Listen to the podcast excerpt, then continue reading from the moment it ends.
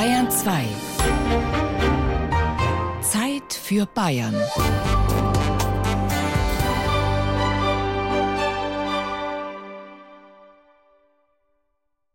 Früher soll es Leute gegeben haben, die dachten, dass das Atomei nur deshalb so heißt, weil es so groß ist. 30 Meter Durchmesser, 30 Meter hoch. Manche haben das als Kind für eine Art Wegweiser gehalten. Denn früher, ich als Nürnberger, bin mit meinen Eltern öfters nach München gefahren und jedes Mal haben meine Eltern mich darauf aufmerksam gemacht, schau, da ist das Atomei, jetzt sind wir gleich in München. Das war, als man das Atomei von der Autobahn aus noch richtig sehen konnte, weil es noch keine so mächtigen Nachbarn hatte. Mittlerweile muss man das Riesenei fast schon ein bisschen suchen, im Schatten des noch größeren neuen Reaktors auf dem weitläufigen Garchinger Forschungscampus, der drumherum entstanden ist. Da wird auch Bürgermeister Dietmar Kruchmann schon mal zum Philosophen wenn man überlegt, was war die Henne, was war das Ei, dann da ich sagen, natürlich war die Henne das Bauerndorf Geiching, der Vorort von München, die dann dieses Ei gelegt hat, relativ unbedarft, glaube ich, zum damaligen Zeitpunkt, äh, gar nicht sich bewusst, was sich daraus entwickeln kann. Und ja, die Ereignisse haben dann quasi Geiching überrollt, würde ich sagen. Ein Institut nach dem anderen. Ja, sind wir schon stolz auf unsere kleine Stadt neben der Stadt sozusagen. In den 1950er Jahren war noch keine Rede von einer Stadt gewesen, weder in Garching noch bei Garching. Stadt, das war München, Garching, das war ein Dorf mit gerade einmal 3000 Einwohnern. Viele Bauern waren arm, die kargen Böden schwer zu bewirtschaften. Die Reaktorbauer haben sich über den Boden im Münchner Norden freilich gefreut. Eine tiefe, feste Kiesschicht in einer noch dazu erdbebensicheren Gegend, da wollten sie das Atomei legen. Die für ein Bauwerk äußerst ungewöhnliche Form hatte übrigens keine tieferen Gründe, sagt Dr. Jürgen Neuhaus, der stellvertretende wissenschaftliche Direktor am Nachfolgereaktor, der ja auch ein ganz normaler eckiger Bau ist.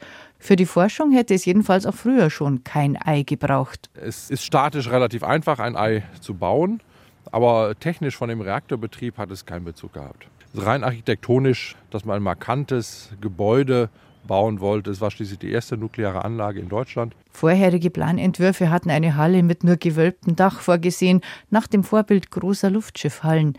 Der Ei-Entwurf hat sich aber durchgesetzt. Am 6. November 1956 haben die Bauarbeiten begonnen. Protest kam seinerzeit aus der Nachbargemeinde Ismaning. Dort hatten manche angeblich gehofft, dass Ismaning selbst als Standort ausgewählt wird. Andere waren erleichtert, dass es nicht geklappt hat und hätten den Reaktor lieber noch viel weiter weg als Neugarchen gesehen. Sie hatten Sorge, dass eine Atomanlage dem berühmten Ismaninger Kraut schaden könnte, das übrigens glücklicherweise bis heute als Delikatesse gilt. Das wissen nicht nur Landwirte wie Michael Schmidt. Das ist groß und fest, aber mild, weich. Und das gibt es nirgends. Das ist die Sorte Ismaning, die gibt es auf der Welt, die nur da in Ismaning. Ihr noch viel berühmteres Bier wollten die Münchner Brauer retten. Auch von ihnen kam in den 1950ern Widerstand gegen die geplante Reaktoranlage. Sie fürchteten, dass das Grundwasser verseucht und das Hopfenwachstum in der nicht so weit entfernten Hallertau durch einen Reaktor mittelfristig geschädigt werden könnte. Bei Einhaltung der Vorsichtsmaßnahmen sei das aber völlig ausgeschlossen, wurde den besorgten Brauern versichert, das Grundwasser würde erstens nicht verseucht und zweitens die Hopfenanbaugebiete gar nicht erreichen. Nicht überliefert ist, was aus dem FKK-Club Osiris geworden ist, der in den 1950er Jahren in den Isarauen bei Garching die Freikörperkultur pflegte. Die Mitglieder sollen jedenfalls nicht begeistert gewesen sein von der Aussicht auf neue Nachbarn. Andere haben das Treiben auf der Baustelle einfach nur mit Staunen verfolgt, wie Maria Weber einmal erzählt hat. Wir sind hinaus zum Maisgrasen. Wir haben gesehen, wie das Atomei eingeschaltet wurde. Ich denke mit Aluminium. Es hat gefunkelt. Das war natürlich für uns eine Sensation. Das Innenleben für das Ei, den Reaktor, hatte der Garchinger Professor Heinz Meyer-Leibniz im Auftrag der bayerischen Staatsregierung in den Vereinigten Staaten gekauft jenseits des Münchner Nordens offenbar politisch kein Aufreger. Die Zeit der Ostermarschierer und Kernkraftstürmer war noch nicht gekommen, sagte der Professor, als er sich später an diese Zeit zurückerinnerte. Von möglicher Angst vor der neuen Technik war auch beim Richtfest keine Rede. Im Gegenteil, der frühere Bürgermeister Helmut Kahl hat mal aufgelistet, was da auf der Speisekarte stand. Uranstäbe mit Brezen, Weißwürste, Vorfluterbrühe mit Kerneinlage, Leberknödelsuppe, Neutronenschlägel, das war Kalbfleisch. Auch in den Ansprachen wurde der neue Begriff Atomei begeistert aufgenommen. Vom zweiten Ei des Kolumbus war sogar die Rede. Am 31. Oktober 1957 wurde der erste Atomreaktor der Bundesrepublik Deutschland dann in Betrieb genommen. Genau um 1945 wurde das erste Experiment gestartet. Die Neutronen ließen die Messinstrumente ausschlagen, im Schwimmbadreaktor ein blaues Leuchten. Die erste Kettenreaktion in Deutschland hatte stattgefunden. So hat Meyer Leibniz das denkwürdige Ereignis beschrieben. Und auch der damalige bayerische Ministerpräsident Wilhelm Högner war begeistert. Sogar für ein Wahlplakat hat er später vor dem Atomei posiert. Die Anwendung der Kernphysik auf unser künftiges Leben scheint ja, man möchte beinahe sagen, unbegrenzte Möglichkeiten zu haben. Ganz Deutschland war in Aufbruchstimmung. Der Fortschritt wurde begeistert gefeiert, auch im Bauerndorf Garching. Es waren die Jahre scheinbar unbegrenzten Wirtschaftswachstums, Jahre, in denen Betonbauten als modern und Hochhäuser als fortschrittlich galten und nicht zuletzt auch wegen der Nähe zur Landeshauptstadt München gefragt waren. Noch einmal Maria Weber. Die Investoren kamen und haben Baugründe gekauft. Damals war das eine Euphorie im Gemeinderat. Garching bekommt zwei Hochhäuser. Also keiner wollte den Weltanschluss versäumen. Im Atomei wurde von Anfang an mit Hilfe von Neutronen Grundlagenforschung in Physik und Chemie betrieben.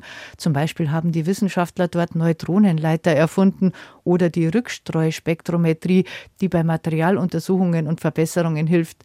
Wissenschaftler aus dem In- und Ausland kamen ins Atomei. Der spätere Nobelpreisträger Dr. Rudolf Mösbauer hat dort promoviert. Die Arbeit im Reaktor lockte weitere Lehrstühle, wissenschaftliche Einrichtungen und Unternehmen an. Heute arbeiten und studieren jeden Tag mehr als 25.000 Menschen auf dem Forschungscampus. Garching wurde mittlerweile zur Stadt erhoben und darf sich auch Universitätsstadt nennen. Für sie wurde auch die Münchner U-Bahn erstmals über die Stadtgrenze hinaus verlängert. Letztlich alles wegen eines Eis, das seine Form eher zufällig bekommen hatte, Bürgermeister Dietmar Gruchmann. Das Atoma ist natürlich schon, wie es jetzt viel in den Mund genommen wird, die Keimzelle dieses neuen Forschungscampus, der da draußen entsteht. Die TU möchte ja sogar, dass man jetzt von Science City spricht. Ja. Nur das Atomei selbst hat mittlerweile ausgedient. Zweimal war die Reaktorleistung noch angehoben worden. Trotzdem, die Dichte der erzeugten Neutronen reichte den Wissenschaftlern in den 1980er Jahren nicht mehr aus. Sie fürchteten, im internationalen Vergleich bald nicht mehr konkurrenzfähig zu sein. Planungen für eine neue Forschungsneutronenquelle wurden in Angriff genommen mit einem 100 mal höheren Neutronenfluss. Als die Genehmigung für den FRM-2 vorlag, wurde das Atomei nach 43 Jahren abgeschaltet. Am 28. Juli 2000 wurde das Ei ausgeblasen, wie eine Zeitung damals titelte. Längst ist der neue Reaktor, der FRM-2, in Betrieb zum Leidwesen einer Bürgerinitiative, die sich nach dem Gau von Tschernobyl gegründet hatte und auch schon die Arbeit im Atomei höchst kritisch beobachtet hatte. Ingrid Wundrak ist von Anfang an dabei. Damals, muss man sagen, waren die Leute einfach blöd. wie sie das eingebaut haben. Das war der erste Atomreaktor in Deutschland und voller Begeisterung hat man halt gemeint, was da Wunder, was für tolle Technik da rauskommt. Und was wir jetzt alle wissen, die Technik war nicht so toll und es ist sehr gefährlich, auch im Normalbetrieb wird aus dem hohen Kamin da radioaktives Tritium ausgestoßen, was wir alle einatmen dafür und so. Also das ist nicht so harmlos, wie man das leider uns immer weismachen möchte. Die Reaktorbetreiber von der TU München sehen das anders. Das frühere Atomei ist mittlerweile ein Ei ohne Atom.